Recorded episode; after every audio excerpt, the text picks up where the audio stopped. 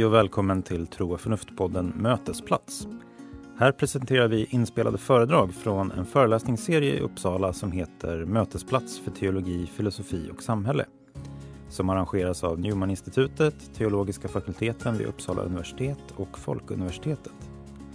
På w w w punkt facebook punkt com slash mötesplatser finns information om framtida föreläsningar i denna serie. Och Tro och förnuft-podden hittar du på Facebook på w w w punkt facebook punkt com slash tro och förnuft. Tro och förnuft-podden produceras av tidningen Sändaren i samarbete med Newman-institutet och Teologiska fakulteten vid Uppsala universitet. Och vi som gör podden är jag, Kristoffer Skogholt, samt Peter Bergson och Erik Åkelund. Välkommen att lyssna.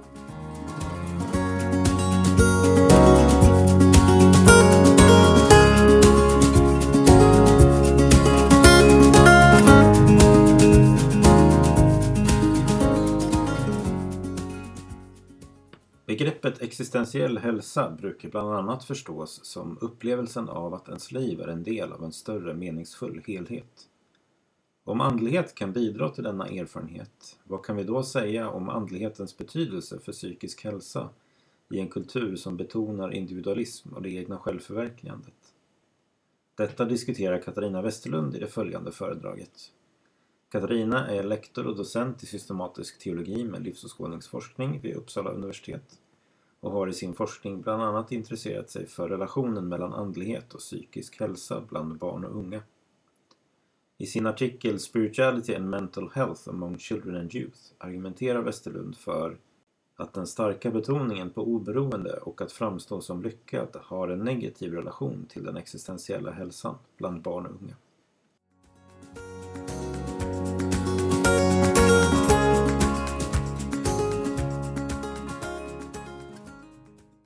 Ja, tack så mycket för att jag fick komma hit. Ehm, och tack för kort presentation. Ehm, jag är som sagt bland annat forskare i systematisk teologi med livsåskådningsforskning. Och där har jag ägnat mig åt att studera bland annat barn och andlighet och vad det kan betyda idag. Och en av de artiklarna jag skrev var den som Kristoffer hittade. Ehm, och vad jag tänkte göra idag är att prata om det här temat förstås då. Andlig och existentiell hälsa bland barn och unga, och det kan man göra på många olika sätt. Eh, vad jag tänkte göra är ungefär det här. Först säga någonting om hälsa och hälsoläget bland barn och unga i Sverige idag. Eh, sen eh, fördjupa mig lite grann i vad hälsa kan vara och vad psykisk, existentiell och andlig hälsa då skulle kunna vara om vi ska försöka förstå den hos barn och unga. Sen tänkte jag ge en liten bild av Sverige, samhällssituationen idag, en del av er känner säkert igen det. Och prata lite om individualisering, sekularisering och någonting som man kan kalla kulturell friställning och identitetsskapande hos unga. Och sen tänkte jag gå in lite mer specifikt på hur man kan mela med existentiell hälsa och tala om en studie där vi har tittat på det. Och sen relaterar det till andlig hälsa, om det nu är samma sak eller inte. Nu får vi se vad vi kommer fram till. Och sen tänkte jag avsluta med några tentativa svar på de här frågorna som jag försöker ställa och, och öppna upp för, för frågor och, och vidare funderingar. För det är ju definitivt så att detta är ett nytt fält, inte minst i Sverige när det gäller studier. Internationellt har man kommit mycket längre när det gäller den här typen av studier, men det finns kanske en förklaring till det, varför vi här i Sverige inte varit så receptiva för den här typen av frågor eller barn och unga. Så där hade jag tänkt, hoppas att det ska fungera. Och sen förstod jag att vi, jag, jag pratar och sen kommer det frågor efteråt. Gör så. Mm. Då så. Ehm, jag tänkte börja med en berättelse. Evelinas berättelse. Det här är en eh, fiktiv berättelse som jag har satt ihop utifrån den forskning som finns och utifrån de berättelser som jag har hört bland unga. Evelina pratade inte så mycket om det. Den plötsligt uppdykande rädslan för någonting okänt och hotande. En hisnande känsla inombords av att något var fel. Hon var i tioårsåldern när det började. Mamma och pappa fick ibland höra henne säga att hon var rädd att de skulle försvinna från henne. När hon hörde sirener från en ambulans eller polisbil drabbades hon av en överväldigande rädsla Och hon trodde helt och fullt att pappa hade krockat med bilen och var svårt skadad eller död. Evelina lyckades ibland skjuta bort rädslan och distrahera sig. Successivt försvann den starka rädslan för att föräldrarna skulle dö ifrån henne. Istället smög sig en gnagande eh, oro in i hennes liv och kropp. Ibland gav den sig till känna som ont i magen. Ibland som en diffus oroskänsla i bröstet. Eller stress inför att göra olika saker. Hon var ofta rädd att misslyckas. Eller att vara fel. Hon pratade sällan om det med sina föräldrar. Ibland när det blev riktigt jobbigt. När skolarbetet var tufft och betygshetsen påtaglig. Kunde hon bli irriterad, arg och inåtvänd. Eller inåtvänd. Om någon då frågade henne hur hon mådde, snäste hon oftast av dem. Några enstaka gånger när trycket var stort och oron och ångesten blev för stor så kom gråten och hon sökte stöd och tröst hos sin mamma. Hon klarade skolan, gick på sina träningar, hade ett socialt liv. Både grundskolan och gymnasiet rullade på. Oron och ångesten gick upp och ner och var i perioder nästan helt borta. Men utan förvarning kunde den slå klona i henne igen. Inte sällan tidigt på morgonen eller på natten.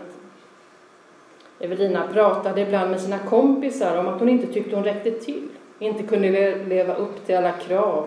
Inte heller till sina egna. Men oftast höll hon dessa tankar för sig själv. För att inte behöva avslöja hur liten hon kände sig inombords. Evelinas problem försvann inte. Istället blev det värre när hon slutade gymnasiet. Hon brottades med tankar om hon skulle göra av sitt liv. Vad hon skulle bli. Hur hon skulle försörja sig. Var hon skulle bo. Hon fick jobb efter gymnasiet. Faktiskt flera stycken. Att jobba mycket, ha flera jobb och lite tid för att tänka och känna blev hennes strategi. Hon tryckte bort känslorna och, gav samtidigt, och det gav samtidigt en inkomst. Men i mellanrummen dök det mörka upp igen.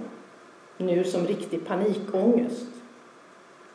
Det känns nästan som jag håller på att dö. Svettas, skakar, hjärnan slutar fungera och jag får svårt att andas.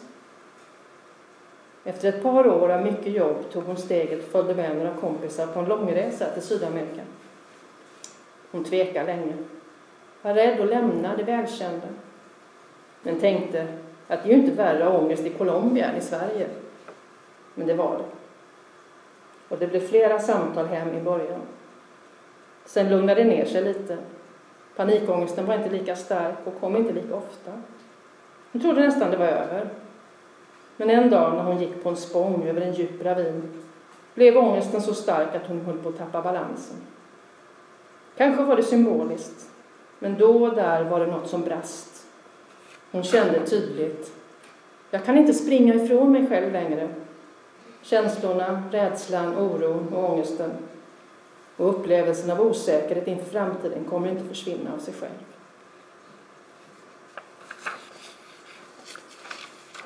Evelinas berättelser och reaktioner är inte ovanliga. Jag tror inte flera av er kan känna igen liknande berättelser och moment från unga människor i närhet. Och det finns ganska mycket forskning idag som visar på den här typen av problem bland unga. Man kan fråga sig, är hon frisk? Ja, vad är det att vara frisk? Är det att vara fri från tillfälliga eller kroniska sjukdomar? Då är hon det då i så fall. Eller är det så livet ser ut och behöver vara för alla någon gång? Vi vet, eller kan tänka oss, eller förvänta oss i alla fall i ett land som Sverige med hög levnadsstandard, hög välfärd, att vi borde må ganska bra. Men det finns en paradox här. Trots att Sverige har en ganska hög levnadsstandard, vi har det väldigt bra, så mår ganska många ungdomar inte så bra. Om man tittar på andra länder som har ungefär samma levnadsstandard eller lite lägre så ligger vi sämre till i Sverige när det gäller barn och ungas hälsa och psykiska välbefinnande. Och man kan undra vad det beror på. Man kan, den senaste rapporten från, från Socialstyrelsen kom eh, tjugo sexton. Då har man tittat på, på frekvensen av ohälsa hos barn och unga. Och på tio år så har det ökat med ungefär hundra procent i åldern mellan tio och sjutton år.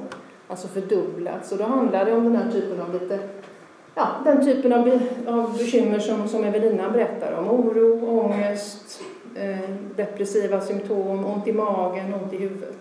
Som har ökat på det här sättet. Och vi vet också att den typen av Ja, det är självrapporterande rapporterade symptom. Ungdomarna får själva berätta hur de har det. Men vi vet att den typen av symptom när man berättar själv om det prognostiserar för framtida psykisk sjukdom, för sämre levnadsförhållanden, lägre utbildning, för återfall i andra, annan typ av psykisk sjukdom längre fram.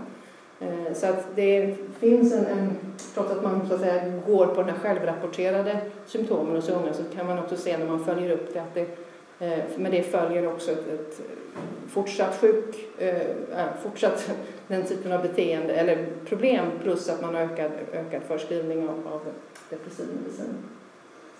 Eh, också självmordsrisken ökar framförallt hos pojkar som har den här typen av problem.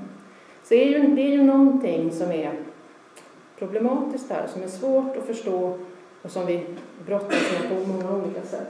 Och tittar man på de rapporter som har kommit, till exempel Socialstyrelsen som följer upp det här regelbundet, de säger att ja, vi vet inte riktigt vad det här beror på, vad kan det bero på? Så börjar man prata om livsstil och livsvillkor, vad är det då i ungas livsvillkor som gör att de inte mår bra? Och det är två saker som man lyfter fram i de här rapporterna. Det ena är den ökande arbetslösheten som skulle kunna vara en, en sån här faktor. Och en annan faktor som man lyfter fram som har diskuterats i media nu på senare tid, det är ju ökad stress i skolan och stress över betyg och, och den här typen av, av press som, som skolarbetet sätter på ungen. Men sen lyfter man fram en, en tredje sak som, inte, de inte, som de inte utvecklar, inte i Socialstyrelsens rapport och inte i andra rapporter heller om barn och unga, och det är att man pratar om den allmänna kulturen av individualisering i Sverige, att den skulle spela roll för, för ungas situation. Och riktigt vad man menar med det och vad det betyder, det utvecklar de inte riktigt. Och det har jag funderat vidare på och, och tycker att det är intressant att förstå, försöka förstå vad det skulle kunna handla om. Vad är det då i vår kultur som skulle kunna påverka den här typen av, av välbefinnande hos, hos unga människor och kanske hos oss som inte är så unga längre här.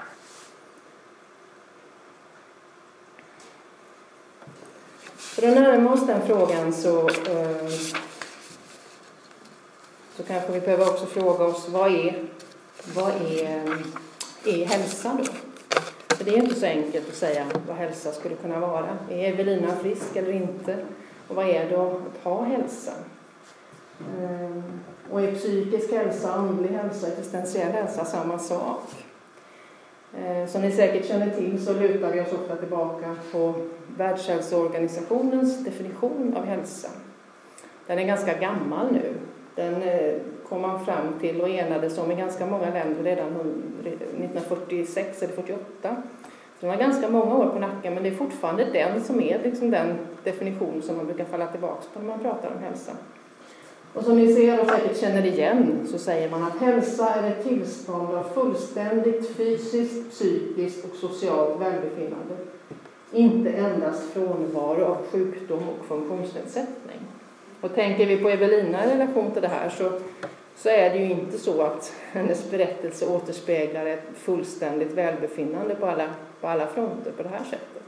Utan det är eh, eh, mycket mer som man förväntar sig av hälsa enligt W H O när de skriver fram det. Visserligen kan oro, ångest och depression och magont och psykiska problem var av väldigt olika grad. Det kan vara ganska lätta problem, det kan vara ganska svåra och det kan vara väldigt jobbiga som, som Evelina hade i perioder med panikångest och som verkligen gör att livet blir väldigt svårt att, att leva. Men det är kanske inte bara den typen av symptom som det handlar om. Unga människor berättar också, förutom stress och press, om en allmän vilsenhet i tillvaron. Och med frågor som behövs, ja. Vad, vad ska jag bli när jag blir vuxen? Vad är det för mening med att leva? Vad är det här? Vad handlar det här livet om egentligen? Så det handlar också om andra dimensioner när man lyssnar på, på många berättelser. Eh, och tittar man på W H O:s eh, definition så har den ju fått mycket kritik. Trots att vi fortfarande använder den så har den kritiserats på många olika sätt. Bland annat för att den skulle vara helt alldeles utopisk. Vilket liv är så här? Är det här rimligt att tänka sig att man överhuvudtaget skulle kunna upp, uppnå hälsa om man, det ska vara ett fullständigt välbefinnande på alla de här, på alla, på de här sätten. Och dessutom så, så har man kritiserat den för att vara alldeles för statisk. Det är alldeles för, ja, det är olika i livet, olika, vid olika tillfällen. Det kan ju inte vara så här hela tiden. Så det finns mycket kritik som har, som har riktats mot den, och snarare att det skulle vara en politisk vision om någonting framtida som egentligen inte är uppnåbart. Men ja, kommer vi så mycket längre då? Hur är det då med den andliga existentiella hälsan? Är det någonting som ryms i där som en del av det som är det fullständiga välbefinnandet? Eller är det någonting annat? Ja, vad tror ni? Vad tänker ni? Det finns ju givetvis inte ett entydigt svar på det. Det beror ju precis på vad man menar med psykisk hälsa, existentiell hälsa, andlig hälsa. Hur man förstår det, definierar det och, och försöker eh, säga, undersöka eller, eller mäta eller ja, behandla. Och faktiskt är det så att på åttiotalet så började man inom Världshälsoorganisationen diskutera det här med andlig hälsa, eller spiritual health.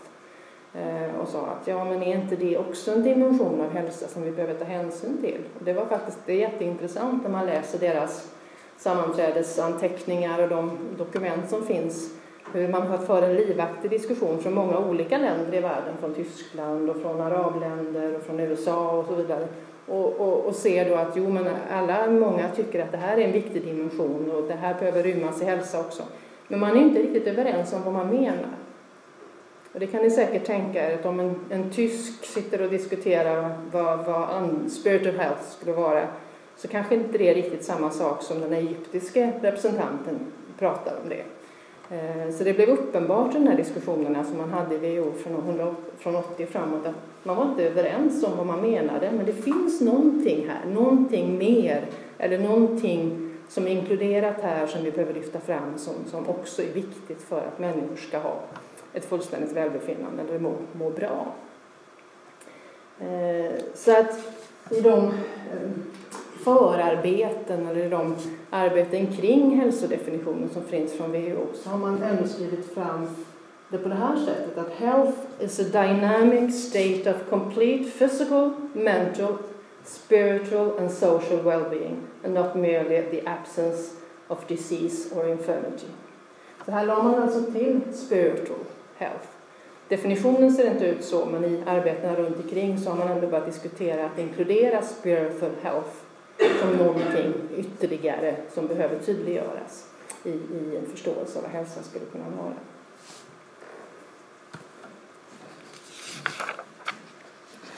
Men vad är det då? Vad skulle spiritual health, spirituell eller andlig hälsa, kunna vara? Ja, frågar man unga människor idag, så, och kanske även andra, så Så är det inte ovanligt att få ett sånt här svar. Ja, jag är andlig, men jag är inte religiös. Och då finns det någon sorts känsla av att det här med andlig eller spiritual, det drar åt religion och religiositet. Och det är jag inte. Men det är ändå någonting i det här som, som många människor säger. Jo, men det finns någonting i det här som, som, som, som är viktigt. Som jag, som jag vill stå för, eller som, som, som betyder någonting för mig. Uh, och då kan man också fundera över om spiritual på engelska och andlig på svenska är samma sak. Uh, det är inte helt enkelt att säga att det är precis samma sak, utan den kan ha lite olika konnotationer, lite olika betydelser i olika, olika kulturella sammanhang och i olika språkliga sammanhang. Uh, och, men slår man upp dem så kan man se att det finns lexikala betydelser som är ganska lika varandra. Spiritual, relating to or affecting the human spirit or soul as opposed to material or physical things. Alltså någonting icke-materiellt, icke-påtagligt, själsligt skulle kunna vara en, en, en förståelse av spiritual. Och, och tittar man i nationalencyklopedin så definierar man andlig på ungefär samma sätt. Det som motsats till kropp, som motsats till kroppsligt, som, som tillhör människans inre liv. Eller någonting som är opåtagligt på det sättet. Men samtidigt så är det, när man tittar på det, oftare så att andlig förknippas mer med religiositet på svenska än vad spiritual gör på engelska. Att det ofta har använts mer som någonting ja, själsligt, mentalt och inte kopplat till religion på samma sätt. Men det är ju en fråga som dyker upp här genast när man börjar prata om spiritual health. Um, är det någonting som också har med religion att göra och måste ha med religion att göra? Och svaret på den frågan är att det, så som det används så måste det inte det. Utan det kan också vara någonting som står för någonting annat och någonting mer. Men en mycket mer, mindre påtaglig eller materiell dimension. Men man ställs inför den här frågan om hur ska det översättas? Ska spiritual vara andlig på svenska och vad ska vi mena med det då? Och hur förhåller sig det till religion?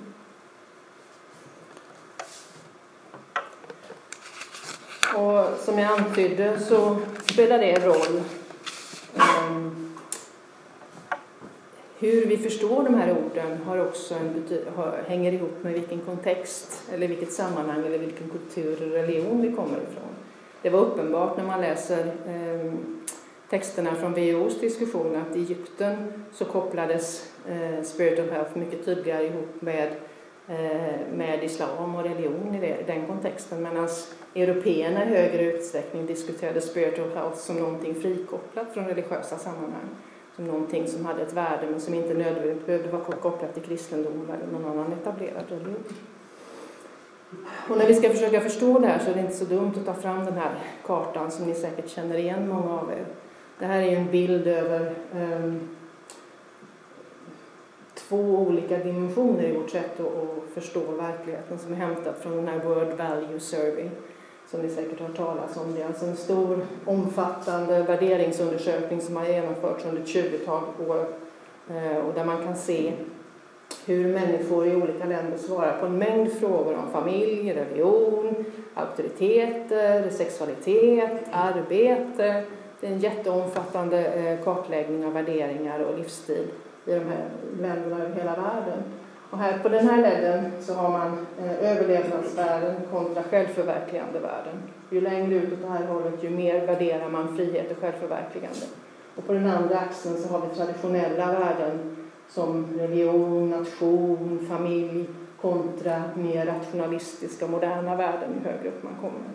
Och som ni säkert har sett i den här bilden så hamnar vi här uppe i Sverige och har rört oss allt mer ut upp. Det är en värderingsprofil eh, som ligger högst upp eh, i, åt det här hållet med långt gångna frihets- och självständighetsvärden kopplat med en hög, hög rationalism och eh, modernism frikopplat från, från religion och tradition. Och ibland har man kallat Sverige för landet annorlunda just för att vi positionerar oss på det här sättet. Och när vi ska förstå vad spiritual health eller vad andlig hälsa eller existentiell hälsa som jag strax återkommer till betyder här uppe så får vi lite andra förutsättningar än när man befinner sig någonstans här nere där traditionell religion har en helt annan ställning och där personligt självförverkligande jag som individ inte har samma betydelse utan gruppen och det kollektiva har en helt annan betydelse. Så ska man försöka tydliggöra det som den svenska profilen eh, vad den står för så är det eh, ett långt gånget, eh, en långt gången individualisering där det är individuell frihet och självförverkligande, mitt eget val, min egen personliga utveckling står i centrum. Eh, parat med en sekular, sekularisering, sekularisering där traditionell religion både som som organiserade religion i samfund och, och, och, och eh, privat religion eh, hamnar långt ner för mycket lägre värde och mindre betydelse. Mm. Och i den svenska modellen så vet vi också att vi har en hög välfärd, en välfungerande välfärdsstat, hyfsat i alla fall. Och det finns också en stark tilltro till staten. Vi litar på statens insatser i hög utsträckning och, och också beroende av dem. Och olika typer av statliga lösningar och insatser. Så det här är en, en, en, en kort profil av det som utmärker oss i Sverige jämfört med många andra länder. Och det får betydelse för hur vi förstår eh, vad andlig hälsa eller existentiell hälsa skulle kunna vara.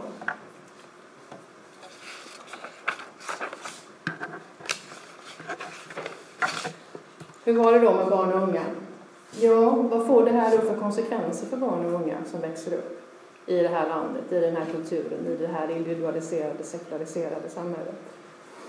Ja, man brukar prata om kulturell och religiös friställning. Det betyder att ja, det finns inte några tydliga kulturella, religiösa normer eller former för praktik och tänkande som är någonting som man faller tillbaks på, som är det som styr och organiserar ens liv. Utan istället är det upp till mig att själv välja. Unga människor i undersökning, man frågar om, om de har en tro eller en livsåskådning, så brukar säga ja, jo, men det är viktigt att jag får välja den själv. Jag ska välja vad jag ska tro på, utan det är mitt val som är det viktiga. Man faller inte tillbaka på kollektivet eller gruppen eller traditionen eller religionens sätt att tolka. Och sen har vi också i Sverige vad man brukar kalla den här starka staten.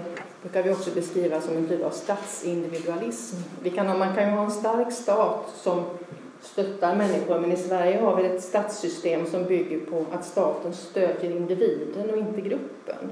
Går man till ett land som Tyskland så är familjen den minsta enheten.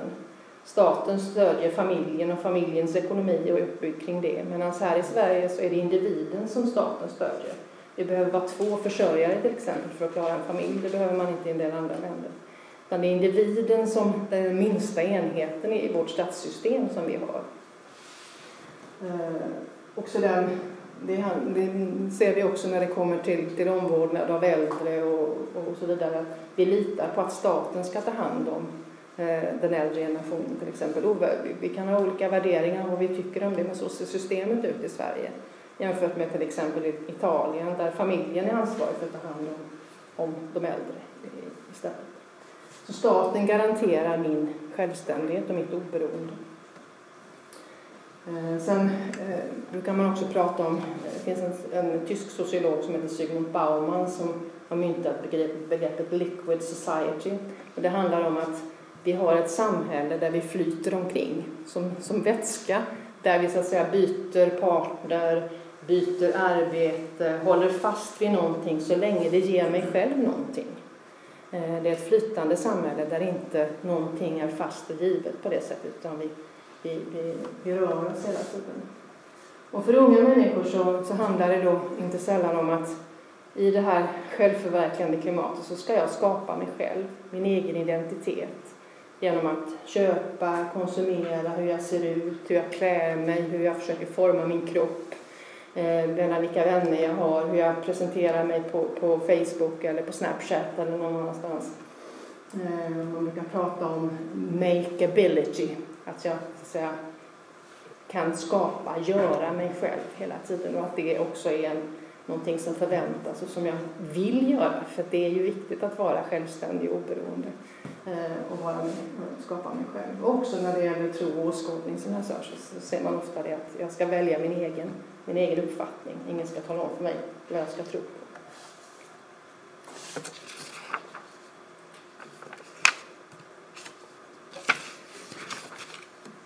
Jag tänkte säga någonting om det här med existentiell hälsa i relation till andlig hälsa och vad det skulle kunna vara. Jag nämnde ju att W H O har börjat fundera över vad spiritual health skulle kunna vara. Man har kommit så långt idag så att man har konstruerat ett, en undersökning eller ett mätinstrument som vi brukar kalla en enkät som heter Quality of Life, Spirituality, Religiousness and Personal Belief. Den kom tjugohundrasex och det håller på att översättas i Sverige, till svenska och ska användas i Sverige. Det är ett etablerat mätinstrument som man har använt på, på, på lite olika grupper. Där man försöker fånga in en, en mer andlig dimension. Där kopplar man det till religion i den här undersökningen. Det handlar om personlig tro och religion i, i den här, undersökningen, det här instrumentet. Men än så länge så har vi, inte, har vi det inte på svenska. Så vi har inte använt det på någon svensk grupp ännu. Däremot så eh, finns det andra typer av, av så att säga, enkäter och frågor där man försöker eh, ja, förstå hur, hur man uppfattar existentiella frågor. Eh, och bland annat så finns det någonting som heter KASAM eller känsla av sammanhang. Som en eh, israelisk sociolog som heter Aaron Antonovsky utvecklade i samband med... Eh, förintelsen och som han utvecklade i relation till överlevare till förintelsen som försöker, försöker mäta något som man kallar känsla av sammanhang som består av tre dimensioner kan man säga. Det är frågor om, om mer kognitiv betydelse, om begriplighet, hur man så att säga kan tolka verkligheten, begriper man den här världen. hur man kan hantera den, vilka resurser man har för att liksom hantera olika typer av utmaningar i tillvaron och också i vilken mån man uppfattar tillvaron meningsfull och mitt eget liv som meningsfull. Och då har man skapat ett, ett mätinstrument som man kallar KASAM, då är det känsla av sammanhang, eh, som man skulle kunna säga är ett mått på existentiell hälsa. Så har vi använt det i Sverige i alla fall. Och att man i Sverige i, än så länge i högre utsträckning har talat om existentiell hälsa istället för andlig hälsa. Eh, det tror jag har att göra med just den här ambivalenta kopplingen mellan andlighet och religion som vi har i Sverige. Ett sånt här uttalande, ja jag är andlig men inte religiös. Det finns nästan sorts beröringsskräck med det som är religiöst. Men det är ändå någonting i det här andliga som, som tilltalar eller som, som människor ändå är intresserade av. Eh, men därför så har man eh, i, i en hel del undersökningar använt sig av KASAM som ett mått på existentiell hälsa man kallat det. Och det är ju en konstruktion där, där forskare har sagt att jo men okej, det här instrumentet finns, vi kan kalla det existentiell hälsa för det berör den här typen av frågor om hanterbarhet och meningsfullhet. Och ganska nyligen, vi håller på att bearbeta det här materialet nu, så genomförde vi, vi i Teologiska institutionen en undersökning om unga och religion. Där tvåtusen ungdomar i mellan sexton och tjugofyra har svarat på ett antal enkätfrågor. Och i de här enkätfrågorna så finns det här KASAM-frågebatteriet på, på tretton frågor. Och de har ju också svarat på frågor om, om religion i den här enkäten. Bland annat frågor om, om du, vilken religion man tycker att man känner sig mest, ja, vill affiliera sig med. Om man, man säger att man är troende, ateist, sökare och så vidare och så vidare.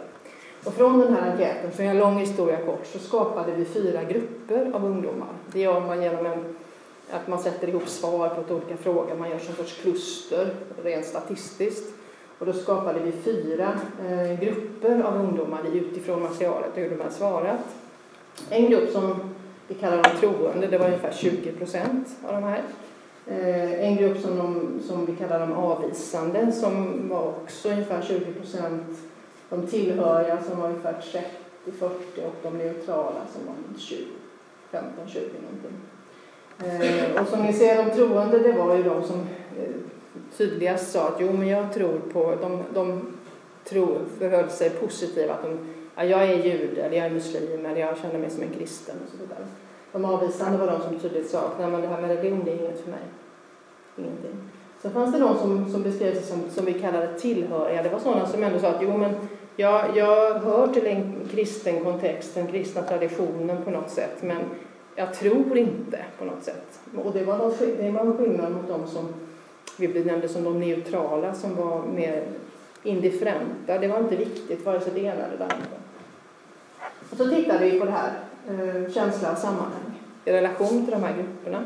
Är det så att de troende här har en högre känsla av sammanhang, upplever större begriplighet, hanterbarhet och meningsfullhet?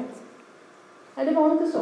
Det fanns ingen samband. Det fanns ingen samband med någon av de här grupperna mellan känsla av sammanhang. Och det var lite förvånande. Vi trodde nog kanske att, att en religiös grund skulle vara förknippat med en större känsla av sammanhang i livet, men så var det inte. Det enda vi hittade, det var att de som hade en sökande inställning, de som sa på frågan är du troende, ateist, andlig eller sökare, de som sa att de var sökare, de hade en lägre känsla av sammanhang i livet. Det var det enda samband med de religiösa frågorna vi kunde hitta. Det säger inte att religion inte skulle ha någon betydelse för känsla av sammanhang eller existentiell hälsa som vi kallar det här. Det säger bara att med de frågor som vi ställde så kunde vi inte hitta någonting. Och jag tror att det finns en ganska rimlig förklaring till varför, för det var inte den typen av frågor som, som vi ställde. Men det här var ett sätt att försöka förstå existentiell hälsa utifrån eh, hur man upplever sin känsla av sammanhang. Men skulle då inte spiritual health eller andlig hälsa kunna vara någonting annat än existentiell hälsa? Ja, som ni förstår så är detta någon sorts begrepps definition från början. Vad bestämmer man sig att de olika sakerna skulle vara? Men det finns en ganska stor internationell forskning som handlar om spiritual health och spirituality i relation till barn och unga. Ni vet kanske att barnkonventionen säger att barn och unga ska ha rätt till spirituality and spiritual development, andlighet och, and, andlighet och andlig utveckling, står det på svenska. Eh, och då skulle man ju pröva i en svensk kontext förstå vad betyder det då i Sverige. Och det är inte så helt enkelt, för det finns inte så stor vana att förstå, försöka förstå de här frågorna i Sverige. Vad, vad skulle andlighet och andlig hälsa kunna betyda för barn och unga? Hur ser man till att de får det eh, som de har rätt till enligt barnkonventionen? Men vänder man sig till internationell forskning så finns, ser man att det finns ganska mycket forskning kring det här fältet när det gäller barn och unga. Och, och spirituality eller andlighet internationellt, när man tittar på barn- och ungdomsforskning så brukar man säga att hos barn eller hos unga att ja, det handlar om en medförd förmåga till självtranscendens, individens delaktighet i någonting större. Eh, en relationalitet, att man står i relation till andra människor, till sig själv, till naturen och kanske till någonting större eh, som man kan kalla Gud. Att man upplever att det finns mål och mening i livet eh, och att det också inbegriper vissa värderingar och världsbild. Eh, Och som ni ser så är ju detta någonting delvis annorlunda än att fråga om du är troende. Det handlar om upplevelser av transcendens, relationalitet, att stå i relation till någonting större än en själv. Det är snarare en upplevelse och en erfarenhet än ett svar på en fråga, tror du på Gud eller inte? Det är alltså en inre upplevelse av relation till någonting större. Relation, dialog med en kärleksfull och styrande kraft och närvaro skapar ande eller någonting liknande. Så det handlar om en upplevelse. Men finns det då ingen kognitiv aspekt av det här? Spelar det ingen roll om det är en tro på Gud eller på någonting annat?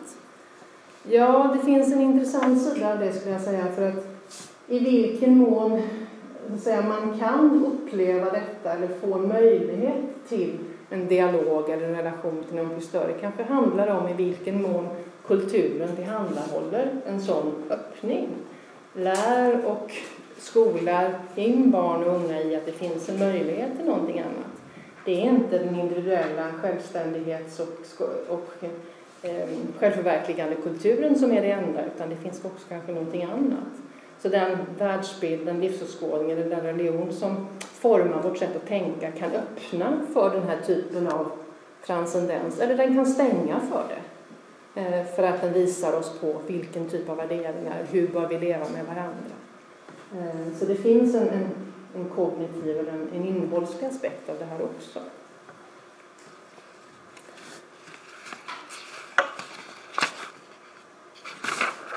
Mm. Ja, vad hamnar vi då? Jag skulle säga att det finns en intressant fråga att gå vidare på när det gäller vilka livsvillkor som kan bidra till en situation som övervinnas. Om vi tänker oss att vi lever i ett land med en långtgående sekularisering och individualisering. Där det, individ- där det, det kollektiva stödet från kulturen, från religiösa institutioner, från familj inte finns på det sättet som öppnar upp för en större eh, närvaro av någonting, relationen till andra människor, till naturen eller till någonting större i, i, det, i det egna livet. Mm. Så kanske vi har kvävt eller stängt eller begränsat unga människors eh, livsmöjligheter när det gäller den här dimensionen av livet som, som är någonting mer än eh, fokus på vem jag ska vara själv, hur jag måste skapa mitt eget liv, där mina egna eh, där jag inte lyckas med det, där mina misslyckanden blir mina egna, där jag faller tillbaka på mig själv som den som är fel för att jag inte klarar av att skapa mitt eget liv, istället för att öppna upp en större eh, relationalitet, en större eh, transcendens, att ingå i någonting större. Det finns några eh, amerikanska forskare som, som säger att, med min översättning då, att traditionell och universell eh, religion är den mem, mem brukar man säga är den, är den kulturella genen, ska man säga, som om och om igen har valts genom mänsklighetens historia. Eh, men i många västerländska samhällen har den moderna individualistiska filosofin ersatt universell religion. Så att den tro och den religion vi lever efter är det här individualistiska sekulära eh, idén eller idealet istället. Och då tycker jag det är en intressant fråga vad det får för konsekvenser för barn och ungas hälsa och kanske det vi kallar eh, andlig hälsa eller existentiell hälsa. Eh, och det är ett sätt att förstå Evelinas berättelse. Och jag tänker sluta med att ställa frågan om vems ansvar det här är då egentligen.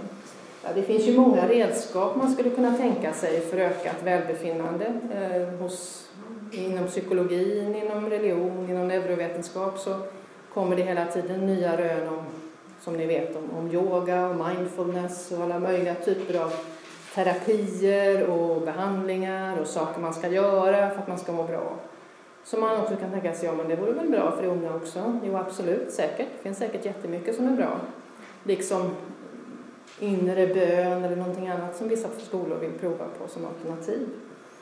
Ehm, och det ska man ju ställa sig frågan om, om andlighet bara då ska vara ett medel för att må bra eller om det är ett mål i sig. Jag skulle säga att det är ett mål i sig också. Om man går till barnkonventionen så har barn och unga rätt till det också, inte bara som ett medel för någonting annat att må bra. Jag tycker det finns en annan väl så viktig fråga och det är vem ser ansvaret för det här. Det finns en stor risk att man låter ansvaret falla tillbaka på individen igen. Ja, det är Evelina som mår dåligt. Det är Evelina som ska börja be till Gud eller syssla med mindfulness eller yoga eller någonting annat för att må bättre. Det finns också en annan sida, menar jag, en, en, en kulturell vändning, en fråga tillbaka till samhället. Ja, vad är det för samhälle vi vill ha? Vad är det för typ av värderingar och sätt att förhålla oss till varandra som, som vi vill för att våra barn ska växa upp med och som vi ska leva med? Mm, där tänkte jag stanna.